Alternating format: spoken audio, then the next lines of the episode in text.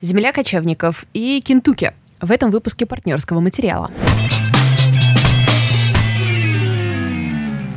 Всем привет, с вами Лида Кравченко. Я сегодня буду говорить про кино, как и всегда. А меня зовут Валя Горшкова. Я рассказываю про книги, потому что это подкаст про новые фильмы и новые книги «Партнерский материал». Мы, мы как все, мы, Лид, мы как подкастеры, над которыми смеются в ТикТоке, которые устанавливают микрофоны на удобный уровень уже после того, как начнут запись. О, про нас вспоминают в ТикТоке? Уже неплохо, уже неплохо. У нас, судя по всему, сегодня очень американский выпуск, я правильно понимаю? Мы заканчиваем а, с неделями русской хтони, и ведь Кентукки это что-то тоже... Нет, это, кстати, не... Обломись. И обломись, Лид, да. Но нет, это международная книжка. Книжка про весь мир угу, который называется Кентукки. Но это неправильно назвать. Я не знаю, зачем она это сделала, типа запутала всех. Кентукки пишется с двумя К, а это просто Кентукки. Ну, то есть, э, вообще Кентукки слово прикольное для произношения. Да? Кентукки. Как апичетпонг, апичетпонг верситакул. Когда ты говоришь апичетпонг верситакул, ты как будто, не знаю, камушек, который с горы вот так тык-тык-тык спускается. И это были небольшие ассоциативные связи от Лидии Кравченко, и теперь я готова перейти к делу. Давай. Потому что сегодня я буду рассказывать про кино, которое уже э, набрало просто какое-то невероятное количество наград. И я уверена, что Оскар, который состоится, если я ничего не путаю, в апреле, э, «Земля кочевников» тряхнет этот Оскар, короче говоря. Потому что режиссер Хлоя Джао, она уже забрала «Золотой глобус» за лучший фильм и стала первой азиаткой, которая получила э, награду «Золотого глобуса» за лучшую режиссуру. Ничего себе, почему ты заняла вообще много азиатов режиссеров международных? Ну, в смысле, да. Ну, давай вспомним прошлый год, Оскар прошлого года, где были паразиты. Mm-hmm. Но как бы тут она, если она выиграет, возьмет лучшую режиссуру в Оскаре, да, mm-hmm. то она станет первой китаянкой, которая взяла mm-hmm. Оскар за лучшую режиссуру. Ну и одной из немногих женщин. Одной из немногих женщин, ну, в смысле, одной из немногих. Из второй. Второй. Реально второй? Так, первая, первая а после... единственная пока это Кэтрин Бигелоу. И после нее не одна? Нет. Ну, конечно, а, возможно, вам не стоит верить мне на слово, ведь факты — это не то, чем мы здесь оперируем, но я готова, типа, я уверена, типа, на 9 из 10, что Кэтрин Бигелоу единственная девчонка, которая пока девчонка. Да. Ну, как-то, я не знаю, она мне как это, как старшая родственница какая-то, очень я ее люблю. Это, чтобы вы понимали, она взяла за «Повелители бури», но это человек, который снял «На гребне волны». Мне кажется, я второй раз уже за последние несколько эпизодов говорю про это кино, но это просто, ребят, это очень хорошее кино. А, о чем речь? Почему все вообще... Не знаю, у меня вся лента просто. Либо в выставке Виолы, которая вот только что открылась mm. в Пушкинском музее, я такая, ай, хочу сходить на него. Либо в «Земле кочевников», и все говорят, вау-вау, какое классное кино. О чем вообще речь? Это история... А... Это январь 2011 года, то есть прошло всего несколько лет после вот этого Э, как это сказать, начало мирового экономического кризиса, mm-hmm. из-за которого в том числе в США очень много людей потеряли не только работу, но и свои сбережения, свои дома и вынуждены были коренным образом поменять свой образ жизни. Uh, главная героиня, ее зовут Ферн, ей 60, она uh, ее время близится к пенсии, и она работала со своим мужем на заводе, который производит гипсокартон в городке Empire, но городок как это сказать, из-за того, что завод закрыли, uh-huh. городок, можно сказать, тоже закрыли. Uh-huh. Ее муж умер, и она начала буквально колесить по штатам в своем трейлере в поисках сезонной работы. О, Понимаешь? Ну, Привет, ну, есть, стеклянный отель. Ну да, но это в том числе и роуд-муви, и мне уже несколько человек написали, что э, говорят, обсоветуй что-нибудь еще про роуд-муви, про женщин. А я такая, а, дикие тропы. Я больше... А я не знаю больше ничего. Нет, ну на самом деле хорошая идея. Может быть, у меня дойдут руки до подборки, потому что это, ну, как бы из «Земля кочевников», разумеется, мне очень понравилось. А тропы — это вообще с Мией Васиковски по этим реальным событиям, где вот эта вот замечательная исследователь учительница, которая ходит по пустыне со своими верблюдами. О, за ней Боже, ходит фотограф. Себе. Ты не смотрела? Нет. А там фотограф, я хочу прямо сейчас фотограф посмотреть. играет Адам Драйвер, и он вроде как ее любит, оставляет ей воду на ее вот этих точках, чтобы все с ней было хорошо. Ты что, это великолепнейшее кино. Я очень люблю тропы. Это из серии, что у меня фотографии, ну вот оригинальной героини, да, не из фильма, а оригинальной героини, стояла, мне кажется, на телефоне, я не знаю, типа три года, где yeah. она там поет своих верблюдов. Боже! Да, это очень хорошо. Это очень-очень хорошо. И э, этот фильм «Земля кочевников», разумеется, мы не будем говорить на протяжении, не знаю, 10 минут только про этот фильм. Мы идем во все возможные стороны, ведь это подкаст «Партнерский материал».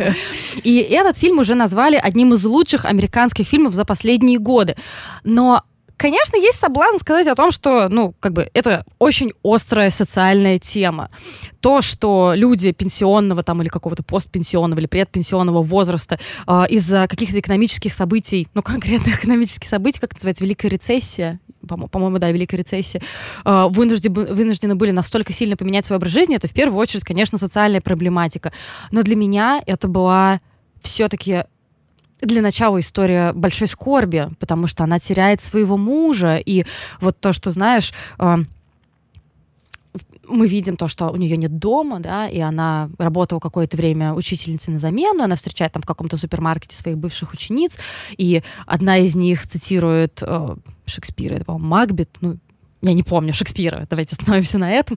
И у нее просто просветле, светлеет лицо, но потом ученица говорит о том, что мама сказала, что вы теперь бездомная, и у нее сразу как-то все, это знаешь, она пытается преодолеть это унижение, она как-то собирает себя в кулак и говорит о том, что я не бездомная, у меня просто нет постоянного жилья, и как-то пытаясь, понимая, что это ребенок.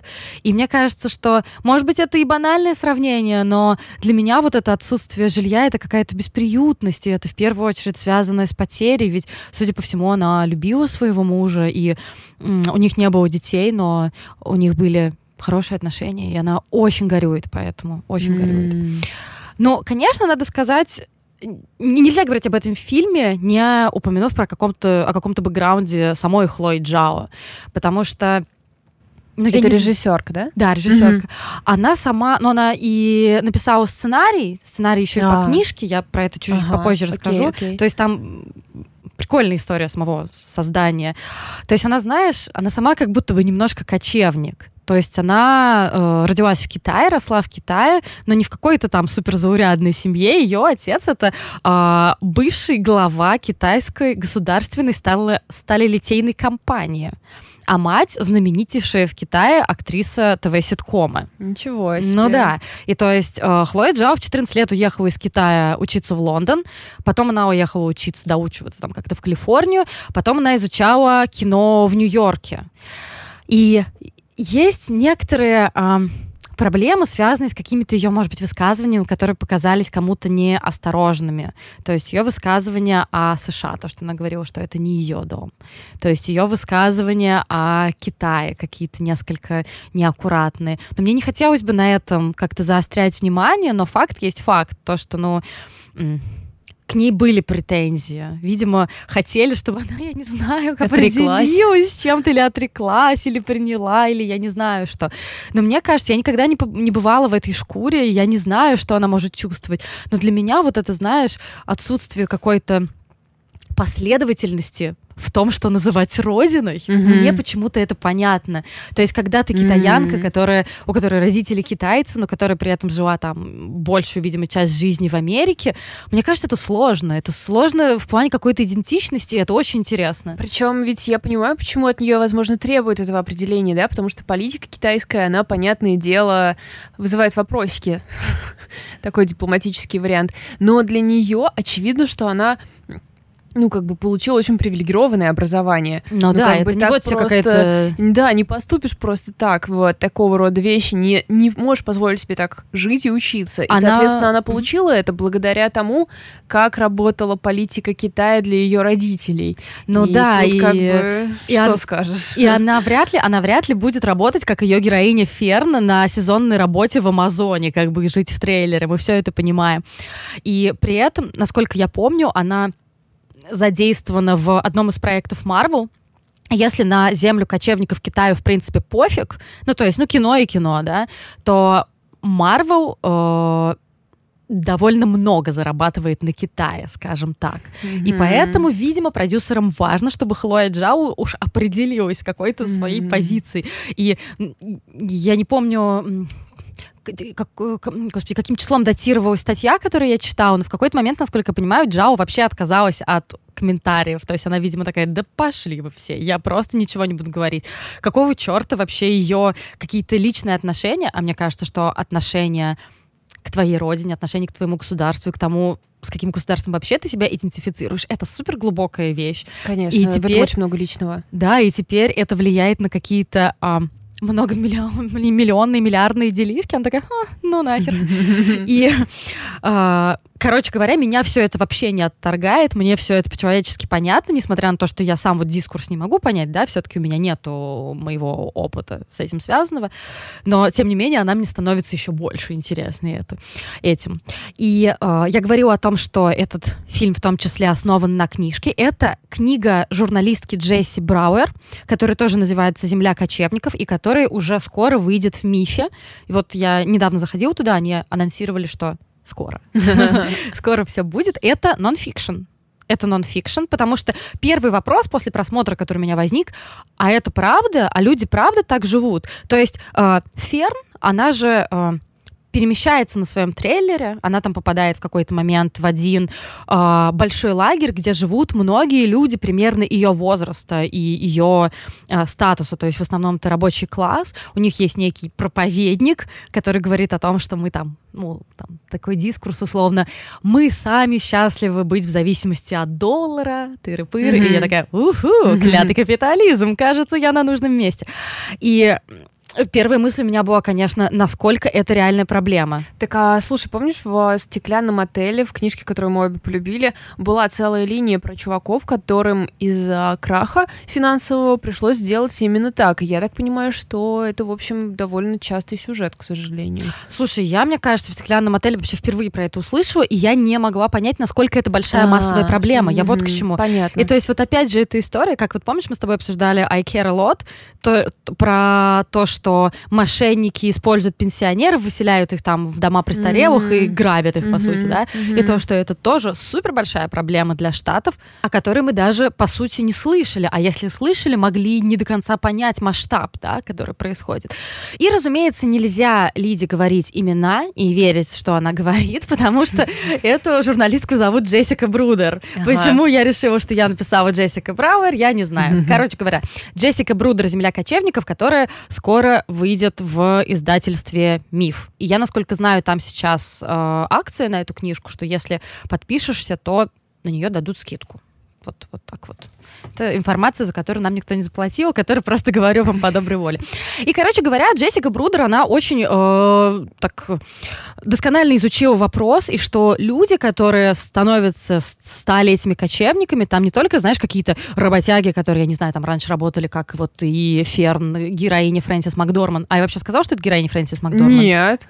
А, блин, разумеется, все важные какие-то штуки я упустила.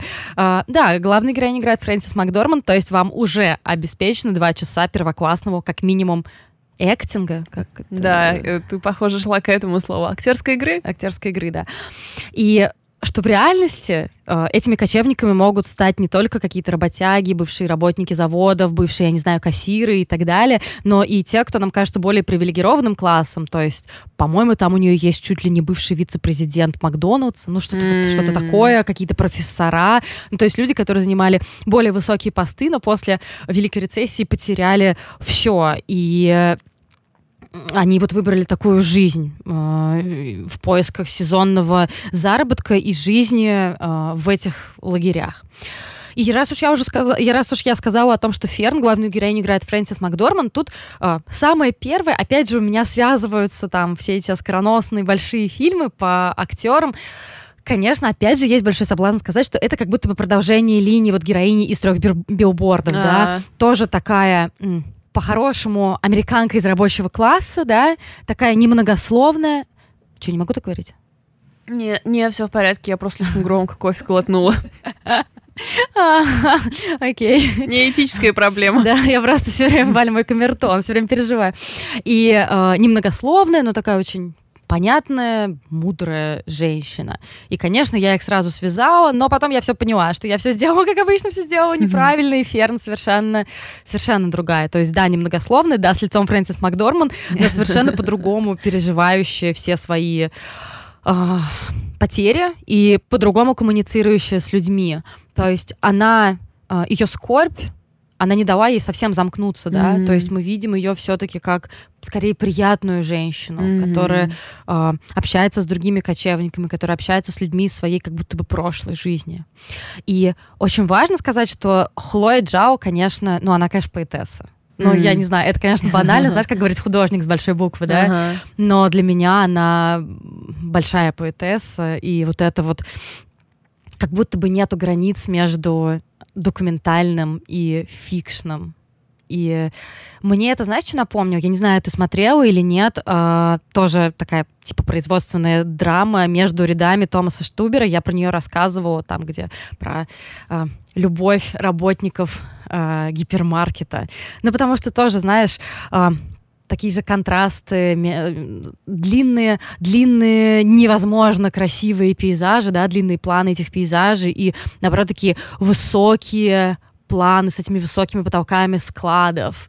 И э, оператора зовут Джоша Джеймс Ричардс, и он уже работал с Хлоей Джао в ее других фильмах, но и в том числе я его запомнила по «Божьей земле» Фрэнсиса Ли, то есть он, «Божья земля» Фрэнсис Ли, если вы смотрели, это про любовь двух фермеров в прекрасных пейзажей. Ну, не двух фермеров, там фермер нанимает себе мигранты, румыны, по-моему, которые ему помогают, они влюбляются друг в друга. Классное кино, кстати. Вот, и там тоже вот эти длинные, красивые пейзажи, поля. Ой, ой, хорошо, надо пересмотреть, хорошее кино. Ты меня спросишь, Валя. Да. А не романтизирует ли Хлоя Джао такой образ жизни, который ведь связан с экономическим упадком? Так. Спросишь меня? Да, Лид, а, она случайно не романтизирует упадочный образ жизни? А я тебе скажу, так. а обвиняют ее в этом. Ее mm-hmm. в этом обвиняют. Но я считаю, что не романтизируют. Потому что а, так хочется ее Хлоей называть. Потому что ну, вот я тебе до, до записи показывала ее лицо, у нее какое-то, знаешь, лицо какой-то мудрой старшей подруги. И... знаешь, как я однажды в, в сочинении про Анну Ахматову настолько прониклась любовью к Анне Ахматовой, что везде ее просто Анна называла. И мне учительница миллиард знаков вопросов, восклицаний и криков, что это за фамильярность красной ручкой написала. Анька ты наша, а? Да, подруга моя. Чего думала?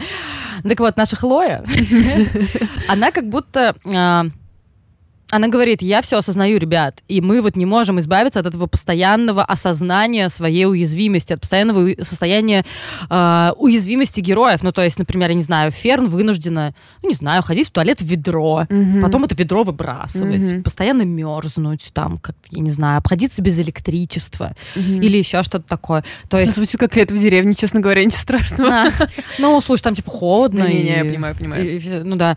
И, в общем, я к тому, что, а, да, красиво красивые пейзажи и все такое, да, здорово, да, и большинство из этих кочевников, ну, поначалу, по крайней мере, нам кажется, что они супер приятные люди, и э, но нет никакой романтизации. Нету такого, что я такая сразу, м-м, куплю трейлер и поеду-ка я куда-нибудь жить. Нет, слушай, а вопрос тогда... Эм, почему это не может быть рассмотрено не как романтизация упадочного образа жизни, а как умение человека приземлиться на ноги в сложной ситуации и найти что-то хорошее в том, как он вынужден жить? Это тоже хорошая точка зрения, мне кажется, такая трактовка тоже может быть.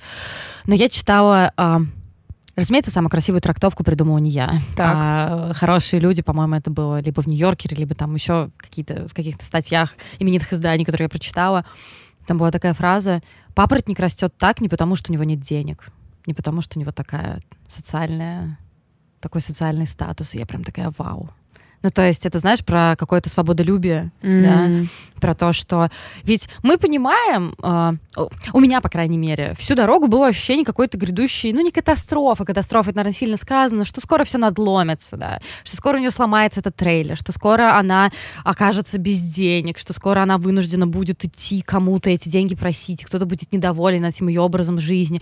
Но для нее это возможность понять, что вообще сейчас происходит. Как бы побыть в этом, немного немножко в этом состоянии. И все-таки, повторюсь, для меня это в первую очередь история личной скорби, которая показана через роуд-муви, а я люблю это чертово дерьмо. Ну, то есть как бы скорби мы едем, скорби мы едем. Это же как бы все, как можно описать нашу жизнь, понимаешь? И как бы страдаю, страдаю, но продолжаю делать делишки. Поэтому не знаю, мне показалось, что это э, частная история через вот какие-то вот эти вот сложные социальные проблемки. И я, наверное, сейчас готова спорить со всеми этими американскими критиками, которые говорят о том, что «Эх, Хлоя Джао, Получилось в Лондоне, да, и в Калифорнии. А теперь романтизируешь тут наших старичков, пенсов наших, которые mm-hmm. вынуждены в трейлерах жить. Mm-hmm. Ну, а я вот на ее стороне. Вот так. Вот и к тому же она сейчас заберет все награды, и вы все пойдете нафиг. А мне нравится, что я всегда разговариваю с американскими критиками, сидя в Нижнем Новгороде. Поняли? На русском языке. Так что все. А, я так понимаю, что ты также сможешь активно поспорить про эту книжку в, в, кни... Sorry, в киноклубе. Да? да, у нас э, как бы у нас нету правила то, что мы не повторяем. Не, я имею в виду, что если кто-то захочет, то он может не только в Инстаграме это обсудить с нами, но и вообще в киноклуб прийти к тебе. Да, да, я хотела сказать, что мы планируем обсудить это кино в киноклубе. Мы будем это делать э, в начале апреля. Сейчас у нас все ребята посмотрят. Слава богу, сейчас он идет в кинопрокате, и даже у нас это можно посмотреть типа раз в день хотя бы, то есть хотя бы раз в сутки есть один сеанс. А, поэтому, ребят, я рассказывала про фильм «Земля кочевников». Конечно, а, я рекомендую посмотреть на большом экране. Но тут уж на ваш на ваше усмотрение. На большом экране было на все на это смотреть приятно. И то, знаешь, как вот это взяли большую звезду Фрэнсис Макдорман, и которая ходит среди реальных людей каких-то. Ну, я не знаю. Ну, там есть еще один, мне кажется, актер такой известный, а остальные там нету такого, что нам рассказывают про людей. Не хочется говорить в экономическом упадке, им же все-таки нравится их жизнь. Ну, я не знаю, но это даун дауншифтинг mm-hmm. или вынужденный. Ну, короче, ладно, сейчас я себя закопаю, mm-hmm. поэтому просто сходите mm-hmm. на Номадленд или Землю кочевников. Это хорошее кино, которое вообще абсолютно не страшно рекомендовать. То есть это, знаешь, ну вот без оговорок хорошее кино. Люблю такое. Супер. Я сегодня рассказываю про книгу Кентуки Саманты Швеблин. Это книга, которую я ждала просто со всей силы. Во-первых, с тех пор, как я прочитала «Дистанцию спасения» Саманты Швеблин. Так вот, что за Саманта Швеблин, а я думаю, какое знакомое имя. Да. У меня же даже книжка ее лежит. Это ужасный «Дистанция», прекрасный прекрасная и ужасная книга, совершенно. да, абсолютно. Это просто... Эм, Меня как будто выпили, когда я ее прочитала в конце. Это страшно, непонятно, какое-то варево из чувств, очень маленькое. И да, на... она еще крошка. Она как бы, я даже не знаю, она там мало того, что не типа 150 страниц, она еще не полноразмерная. То есть это вообще очень mm-hmm. маленькая история, но какая же страшная. Жесть, да, а, вообще. И, соответственно, после этой книги я была уверена, что я буду все читать у Саманты Швеблин. А, в... а она взяла и назвала свою книгу Кентуки. Ну, знаешь, это все-таки не она назвала. Потому что в оригинале она называется Little Eyes, маленькие глазки. А, окей. А, Кентуки — это а, приборчик, которому эта книга посвящена. Вообще, Саманта Швеблин а, очень быстро вошла в число авторов, которых называют большими надеждами, которым пророчат очень большое будущее. Она из э, какой-то Латинской Америки, сейчас э, вспомню. Э, откуда же она в оригинале. В общем, в последние это годы она живет в Берлине, а публикуется, ну, по-моему, сразу в Америке. Ну да, естественно. И здесь, э, ну, я сразу скажу, что меня разочаровала, разочаровала книга «Аргентина», вот откуда она, uh-huh, uh-huh. из Аргентины. Меня книга разочаровала, но ну, не вот что прям на сто процентов, но, конечно, не получила я обещанного, но, возможно, обещанного мне самой, самой собой. Нет, а, обещанного тебе воображаемой Саманты Швеблин. Да, да, именно, именно. А, возможно, здесь произошла вот какая штука. Вы знаете, что вышел новый роман Кадзуо Сигура, на английском у нас выйдет через несколько через месяц где-то. И я начала его читать. И у него там, ну вы тоже, наверное, уже это слышали, там андроиды, человеческие помощники. И, короче, Кентуки — это маленький робот в виде зверька, которого люди себе заводят. Mm-hmm. И, соответственно, тема того, что технологии делают с нами, нашей приватности, нашей привязанности к технологиям и к роботам, а, вот у меня получилось на руках две книжки. Ну, извините меня, когда, когда ты вынуждена соревноваться с Кадзоу и Сигура, ну, то есть шансов, наверное, ноль. Поэтому э, тут, конечно, ша- ну, да, естественно, э, взгляд его на проблему мне как-то был более понятен, он был более прозрачный и четкий. А ты про него будешь потом рассказывать, когда на русском выйдет, да? Мне уже? кажется, да, потому что я читаю на английском и Мгм. делаю это очень медленно, потому что я решила попробовать прочитать в тексте английский, английский текст, а не послушать ее аудио, и, ну, сложно мне Это- дается. вот, вот это мне так удивляло всегда, то, что я супер быстро читаю на английском, и мне всегда казалось, что это самое вообще простое, что может быть, и я всегда удивлялась, что ты говоришь, что слушать тебе гораздо проще, потому что, Да. ну, ты помнишь, сколько я слушала Nothing to See Here, типа несколько месяцев вообще, А, ну, как бы, а когда я начала читать My Dark Vanessa на английском, типа, чук-чук-чук-чук-чук. Ты прям в тексте ее читала на английском. но она же простая, супер вообще. Но Да. потом, конечно же, я ее дочитала на русском, потому Ну, что нет, я такая, понятно. вышла на русском, зачем мне дочитывать на английском, нет никакого смысла. Нет, круто, да. Ну, на самом деле, а, текст там простой, но меня очень отвлекает э, вот этот Валя в голове, которая, «М, сидишь на английском А у читаешь. тебя нет такого, когда ты слушаешь? Как у меня гораздо слушаю, больше, нет. когда я слушаю. Нет. Что типа, Лид, ты слушаешь книжку на английском? Вау! О, э, можно я послушаю, да? Нет, подожди, давай еще раз подумаем, какая ты клевая, что ты слушаешь книжку на английском. Ну вот мне кажется, у меня на аудио как раз в мой внутренний голос, э, ну, потому что э, его заменяет голос диктора. Ну, слушай, как бы ты ни был, слушать на английском это более high-level штука, чем читать. Это я тебе точно Вообще говорю. нет. Вообще да. Да с точностью наоборот. Ой, все, все, завязывай. Сорян. Ну вот. Короче, да, буду про Исигуру потом рассказывать, и потом я очень боюсь облажаться. Я хочу много про него подумать. В любом случае, а, расскажу, что она задумала с Кентукки, почему мне это в итоге не понравилась книжка, хотя там было несколько хороших тейков. Да уж, пожалуйста, оправдайся, потому что теперь, когда я поняла, что это авторка станции спасения, я прям готова уже, знаешь, типа, Дистанция Вот- спасения, да. да, дистанция спасения, я уже готова вот руки на груди сложить. Да, и такая, ну что тебе там не понравилось? В общем, смотрите, что она придумала. Появляются э, такие... Дистанция спасения. Ты поняла вообще, дистанция спасения, это же типа можно соотнести с пандемией. Ух ты, прикольно. Эх, От голова, Литка. голова. А, Ладно, все, простите, продолжай. Короче, кентуки. Маленькие зверята, такие плюшевые, где-то типа 50 сантиметров в высоту, которые люди покупают и заводят себе дома, домой, к с- э, у себя дома. Они как, как домашние животные. Ничего полезного в принципе не делают. Если как-то специально не приспособить их, у них нет действующих каких-то рук, они передвигаются на колесиках, э, в глазах у них камера.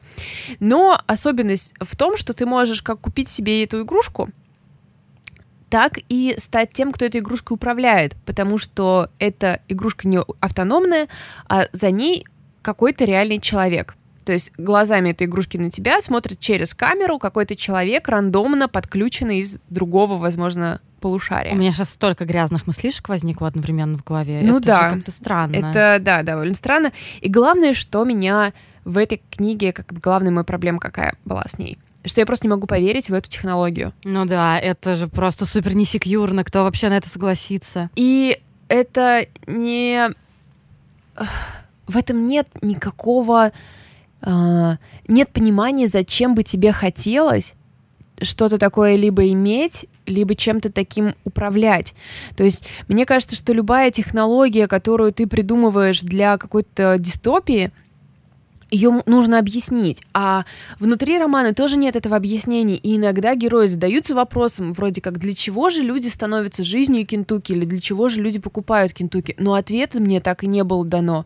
И вот неверие в эту технологию, неверие в, саму идею меня, конечно, мешало всю дорогу. Кроме того, э, сам форм-фактор этой игрушки тоже мне был непонятен. То есть, ну, я так понимаю, что это... Блин, как назывался вот этот фильм, где были такие меховые зверьки с большими глазками и маленьким клювиком, А, эти, я поняла тебя. которые ну, что-то с водой... фриби, фруби. В- в- мочить их нельзя было, по-моему. Ну, я поняла про что это. Ну Они вот. такие большие глазки такие, а потом Да. еще в Uncut Gems он делал, у него был большой брелок с, э, с этой игрушкой. А, ну, ладно, забили. Разные культурные поля. Сейчас это... Блин, я не помню. Ну, в общем, если вот вы поняли, о чем я говорю, это что-то такое. И, то есть, это, а, там они кроты, крольчихи, вороны, драконы. это просто как бы комочек на колесах. Технологии развились гораздо больше, чтобы ты мог что-то такое несовершенное. То есть мы же знаем робота-собаку, он выглядит просто невероятно, да? да. И зачем тогда тебе покупать вот этого эм, какого-то совершенно непродвинутого зверька? Неверие в это мне очень сильно мешало. Но дальше, конечно, она задает очень интересные вопросы о нашем одиночестве, о нашей э, готовности делиться личным и нашим бесстрашием перед анонимностью, перед анонимом. То есть то, что люди позволяли себе перед, перед глазами Кентуки. Да, я как раз недавно выкладывала сторис из моего окна, а потом думала о том, что да блин, а если кто-нибудь вычислит, где я живу? И кинет мне денег в окно. Думаешь, такой сценарий? Ну, что ж, возможно. Ничего нельзя отрицать. И по структуре это больш... ну, это несколько сюжетных линий, которые никак не пересекаются, просто истории, которые одна перебивают другую и, в общем, заканчиваются на разных длиннотах, то есть какая-то на 30% книги завершилась сюжетная линия, которая какая-то дошла до конца. Они настолько неравно, неравносильные, настолько некоторые слабее других, в каких-то совершенно нету по, ну, не, не то, что нет понятной идеи. Конечно, наверное, если покопаться, ты там что-то найдешь. Да, как это называется? Ферби. Ферби. Вот. И ну, то есть некоторые казались просто какой-то тратой времени. Они ничего не добавляли миру, они не добавляли ответов на, на заданные ей вопросы. Вопросы довольно интересные, ну, потому что мы сейчас все с этими технологиями mm-hmm. живем. Mm-hmm. Но было несколько очень сильных может быть, сильных на фоне остальных историй. А, например, про а, мужчину, который в разводе со своей женой, и ребенок у них неделю через неделю остается. И жена э, и психолог, психологиня, с которой они работают, заставили его купить вот этого кентуки, чтобы он присматривал за мальчиком. И у мужчины с этим кентуки установился довольно теплый контакт. Они там вместе ухаживали, ну, вернее, он работал в саду, тот вертелся рядом. И все такое, они не могут общаться. То есть, как бы только если, ну, некоторые там показывают своим кентуки свой номер телефона или еще что-то, тогда mm-hmm. реальный человек может им написать смс mm-hmm. или что-то в таком духе. И в какой, через какое-то время жена начинает обвинять э, мужа в том, что он привел домой педофила через вот этого кентуки, mm-hmm. и что он здесь только ради, ну, короче, какая-то странная такая как-то странно развивалась эта ситуация. Начала его обвинять, новые суды, заставляла его выкинуть этого Кентуки, но почему-то этого не происходило. И только в конце он понял, что там за, на той стороне э, какой-то мужик. Ну, короче... Ну, короче, неубедительная вселенная, я правильно да, понимаю? абсолютно не удалось, неубедительная да? вселенная, и такие же неубедительные внутри люди получаются, потому что я понимаю, что она пытается построить в этом взаимодействии человека и Кентуки, но это линия очень э, соединяющая их нити, она такая непрочная именно из-за того, что я не понимаю, на чем это основано. То есть, например, там есть старушка, которая, вот, ну, хорошая, крепкая линия, это старушка, которой сын дарит э, жизнь Кентуки. То есть она становится жизнью Кентуки, mm-hmm. и ее подключают к какой-то девушке. И эта девушка оставляет ей записочки, допивает, когда по, э, там готовит, делает, занимается йогой. И эта женщина смотрит за ней, следит, присматривает. Когда там у девушки появляется бойфренд, она там переживает за нее. Я могу понять вот эту штуку. То есть она испытывает одиночество, и для нее эта девушка это такое возможность а, за кем-то приглядывать, учитывая, что ее сын далеко. Но и то, как бросается ее линия, это тоже совершенно непонятный ну, как сказать, она заслуживала какого-то другого финала. Почему-то эта девушка, науськанная своим парнем, э, очень легко ненави- начинает ненавидеть эту игрушку. Ну, короче говоря, это все как-то странно, да. все странно. Но есть одна линия, ради которой я считаю, вся эта история затевается, затевалась, и на случай, если вы хотите книжку прочитать, то вы да уж, может... конечно, все сейчас захотят, после того, как ты полчаса чекмостила. А, ну, в общем, да, если захотите прочитать, сейчас вот не слушайте, там есть э, пара семейная, он художник современный, она его жена, которая не работает, у нее нет вообще никаких увлечений. И они приезжают в какую-то резиденцию, куда приглашают художников. И он занимается какой-то своей работой, она его постоянно не видит, она заводит себе Кентуки. И а, короче, в какой-то момент ей начинает казаться, что этот Кентукки э, как-то сексуализированно с ней себя повел, И она начинает фантазировать, что, блин, там, скорее всего, на той стороне какой-то мерзкий старик.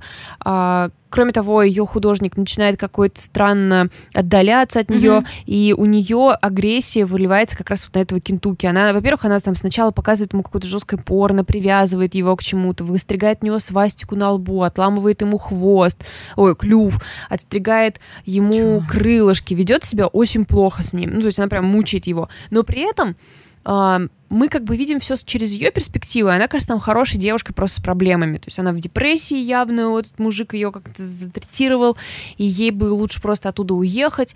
И вот она через эту игрушку, в которой она видит какого-то старика, начинает себя вот так вот плохо вести.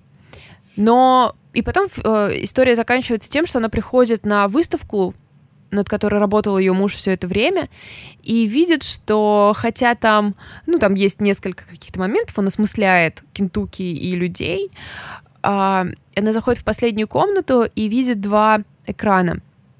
Один — это видеозаписи всего, что видел ее Кентуки, то есть она голая, она перед ним раздевается, она пытается с ним как-то сексуально играть, она отрезает ему крылышки, все вот это такое.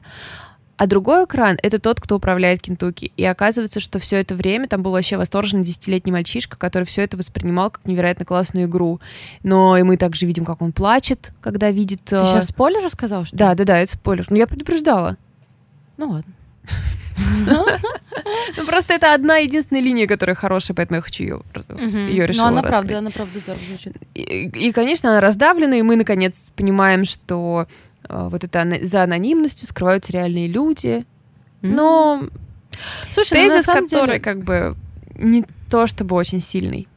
Ну, на самом деле, этот троп э, наблюдений изнутри за кем-то, да, он же, ну, довольно популярный, и в кино в том числе. Мне сейчас там приходит в голову, как минимум, а, какая-то удачный эпизод, какой-то удачный эпизод из «Черного зеркала», где тоже такое было, это один из самых, наверное, страшных и прикольных эпизодов вообще за всю историю шоу, и, ну, и, конечно, великий фильм э, Спайка Джонса, который называется «Быть Джоном Малковичем» по сценарию Чарли Кауфмана, и подожди, пожалуйста, секунду.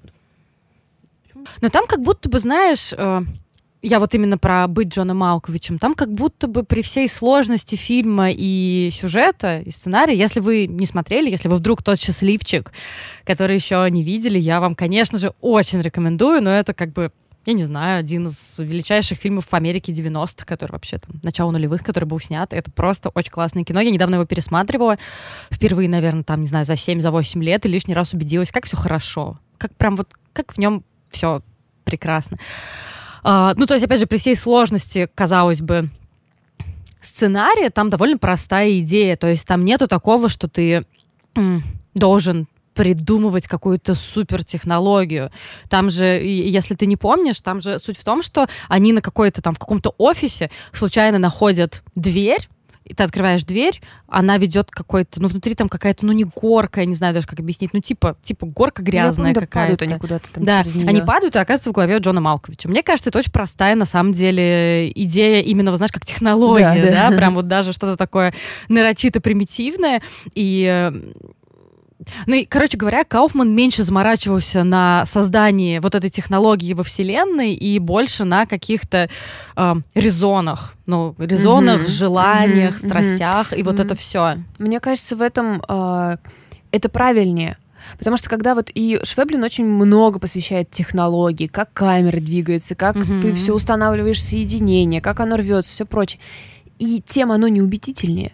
То есть как будто бы, если бы она сказала, я нафантазировала такую вот фигню, было бы проще, ну то есть мне проще поверить в трубу офисную, которая ведет в голову Джону Малковичу, чем Мгм. вот в эту штуку, потому что это такое фантастическое допущение, которое ты такой, окей, двигаемся дальше. А когда тебе дают це- целую инструкцию, Ты такой, уже- ну я вот тут вот придерусь, Да, ты уже пожалуй». начинаешь придираться к каждой мелочи. Ну, слушай, я не могу не вспомнить про Лавкрафта, который... Это чудовище было огромное, черное и неописуемое. И я сразу, «М, ну хорошо, я себе представлю его вот так. Ты мне даешь, я не знаю, водный, что оно было 5 метров в высоту, у него были жабры. Мне этого достаточно, чувак. Я буду работать с тем, что есть. И как бы, ну это как бритва Акама, там отсечь все лишнее и... э, ам, Не знаю, что-то я начала советовать ей, как жить. Ну, всякое бывает. Может быть, в черном зеркале же очень, если уж мы про это вспомнили, очень много упор на технологии, но все равно я, наверное, склоняюсь к тому, что мне приятнее видеть какую-то простую технологию, да. Опять же, про лапсис. Лапсис — это фильм, о котором я рассказывала в патроновской части несколько эпизодов назад. Это, ну, уже можно, наверное, да? Да, конечно. Это американский sci-fi, который недавно вышел, абсолютно камерный, наткнулась на него супер случайно, и я от него в диком восторге. Там тоже недалекое будущее, тоже жри богатых и все прочее.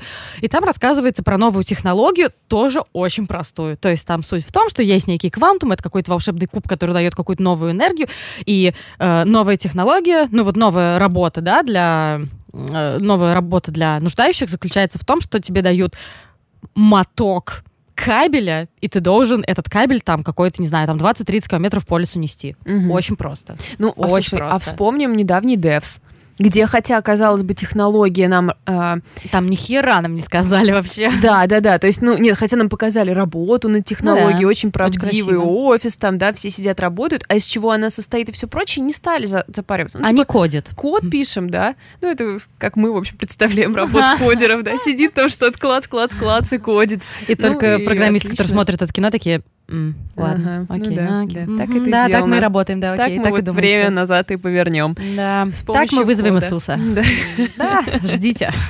Ну, то есть, да, как бы, а, наверное, есть истории. Вот, например, есть истории, в которых хорошо продуманная технология э, кажется нам достоверной, но в так... она тогда основана на чем-то реальном. Например, мне вспоминается фильм «Она», угу. где чувак влюбляется в операционную систему, в голосового помощника, да? Но здесь очень много реального, там как бы шажок до фантазии, да, он да, крошечный. Да. И там хотя бы можно понять, зачем людям голосовой помощник. И там можно себе очень просто это представить, да, то есть даже с учетом того, что там Сири, Алиса, они сейчас, ну, не знаю, не могу сказать примитивные, да, все-таки. Ну, довольно примитивные ну, по сравнению с тем, что было 10 лет назад, когда вообще ничего не ну было. Ну, да. ну окей, ладно, на уровне там каких-то sci-fi fiction произведений они примитивные, да, но мы можем себе легко представить, э, мне кажется, многие, когда появились голосовые помощники, они сразу стали в это играть, задавая Сири там или Алисе какие-то вопросы. Конечно, конечно. Ну, там, не знаю, в чем смысл жизни, ты меня любишь, что ты делаешь, mm-hmm, там, не знаю, что да. тебе нравится. Да, мне кажется, это очень интересный момент, что нам хочется с этой технологией, да, взаимодействовать, и как бы размышления писателей о том, к чему это приведет, ну, не писателей, вообще всех творческих каких-то мыслителей, это очень интересно. И это то, ну, как бы, что вот есть у Исигура. И мне кажется, когда он начинает на такие этические вопросы ставить перед нами, все остальные могут такие, ну, что ж, дело сделано, слово сказано, вопрос решен. Э, то есть ее рассуждения здесь, они метафорические, потому что прямо она нам ничего не говорит, но они, ну, такие простые. Да, какому-то мальчику, который скучает по своей маме, эта технология заменяет э, э, там, дружеское теплое плечо, а его равнодушный отец не в состоянии увидеть проблему. Угу. Или там кто-то пытается на этом заработать, продавая людям э, их мечту и все прочее, прочее. Но это все такая простота. Но если честно, э, я вот вообще не, не захотела читать книгу, разумеется, после того, как ты про нее рассказала. В очередной раз побрежу. Мне это напомнило, знаешь, все эти картинки из серии там какие-нибудь небрежно нарисованные комиксы, ну или хорошо нарисованные комиксы, где сидят в метро люди все, да. уткнувшись в телефон, и там какая-нибудь глубокомысленная над... и стоит какой-нибудь сбоку ребенок, единственный не в телефоне, он держит мишку, ну я сейчас придумываю, да, но вы можете легко себе представить, он держит за лапку мишку игрушечного, и там надпись типа «Общаясь со всем миром, мы не видим, что происходит у нашего носа. И я прям всегда так, а, что да, вообще? Я да. так это все не люблю. Упрощенный очень взгляд. Потому mm-hmm. что на самом деле, ну, в, в техно... Ну, да, короче. Побрызжали, да. Побрызжали, и ладно. Ну что, все? Да, ребят, пара организационных вопросов. А, напоминаем вам, что мы вот выложим этот эпизод и приходите к нам в Инстаграм под анонс этого поста. Не знаю, приходите всю неделю до следующего эпизода. Приходите обсуждать. Нам очень нравится, когда вы, не знаю, соглашаетесь с нами, нравится, когда вы спорите с нами и вообще, когда даете какую-то обратную связь. Пожалуйста, поговорите с нами, это всегда очень приятно. Давайте обсудим, тем более мне кажется, что, э, ну, во-первых, лидинг вот фильму это, это супер хит, и мне как-то казалось, что Кентукки, честно говоря, тоже должен быть супер хитом, потому что на него была супер хорошая критика. Ну, я тебе говорю, в... что в Твиттере его обсуждали у меня, по крайней мере, в ленте. И, и, ну вот, и как бы все ждали, и, ну, я ждала, ну, ну, вот, не знаю, мне не понравилось, хочу узнать, кому как, потому что я всегда так расстраиваюсь, когда мои впечатления не совпадают с впечатлениями критиков, и хочется понять, кто из нас прав, кто виноват. Конечно, я хочу найти единомышленников, кто скажет, Валь, во всем права. Короче, еще несколько вопросиков. Если вы хотите с нами больше времени проводить, я не знаю, почему бы нет. У нас для этого есть чат патронов. Чтобы в него вступить, нужно стать нашим патроном на Патреоне. И сейчас будет некоторое объяснение. Патреон — это площадка, которая помогает поддерживать творческих людей. Вы можете... Нас, что ли? Ну, типа. Угу. Вы можете зарегистрироваться там, заплатить какую-то ежемесячную сумму небольшую, у нас все бонусы доступны от доллара, и иметь доступ к дополнительному контенту. Мы делаем, кроме чата патронов, у нас есть книжные и киноклубы. В книжном мы обсуждать будем скоро Dark Vanessa. О, У меня просто уже все горит, я уже хочу это все обсудить. Чат просто раскален уже который день. Мы делаем плейлисты каждую неделю, делаем рассылки с интересными материалами. Сейчас вот думаем над тем, чтобы еще добавить, чего бы еще перепридумать, так что можете присоединяться. Ну а в киноклубе, как я уже сказала, мы будем обсуждать землю кочевников. Чтобы подсоединиться, можете в, в описании эпизода ссылку найти. И у нас есть люди, которые, хотя все наши бонусы доступны от доллара, платят нам больше, чем доллар, даже больше, чем 5. И честь им и хвала, конечно, наше Вообще, большое да. спасибо. Мы их э, хотим перечислить, не всех. Если вы не хотите, чтобы мы вас перечисляли, вы можете это написать нам.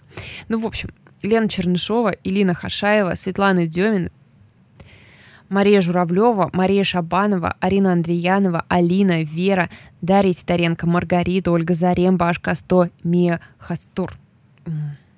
Интересно, правильно ли я произнесла? Я охренела, что как много людей. Так да, народ-то это прибавляется, прибавляется. У нас вообще как-то стало довольно много патронов, людно в чате, и это отлично. Ну и если вы просто хотите сделать нам приятное, то у вас всегда есть просто беспроигрышный вариант. Заходите на платформу, на которой вы нас слушаете, и ставьте нам 5 звездочек, как хорошему молчаливому таксисту.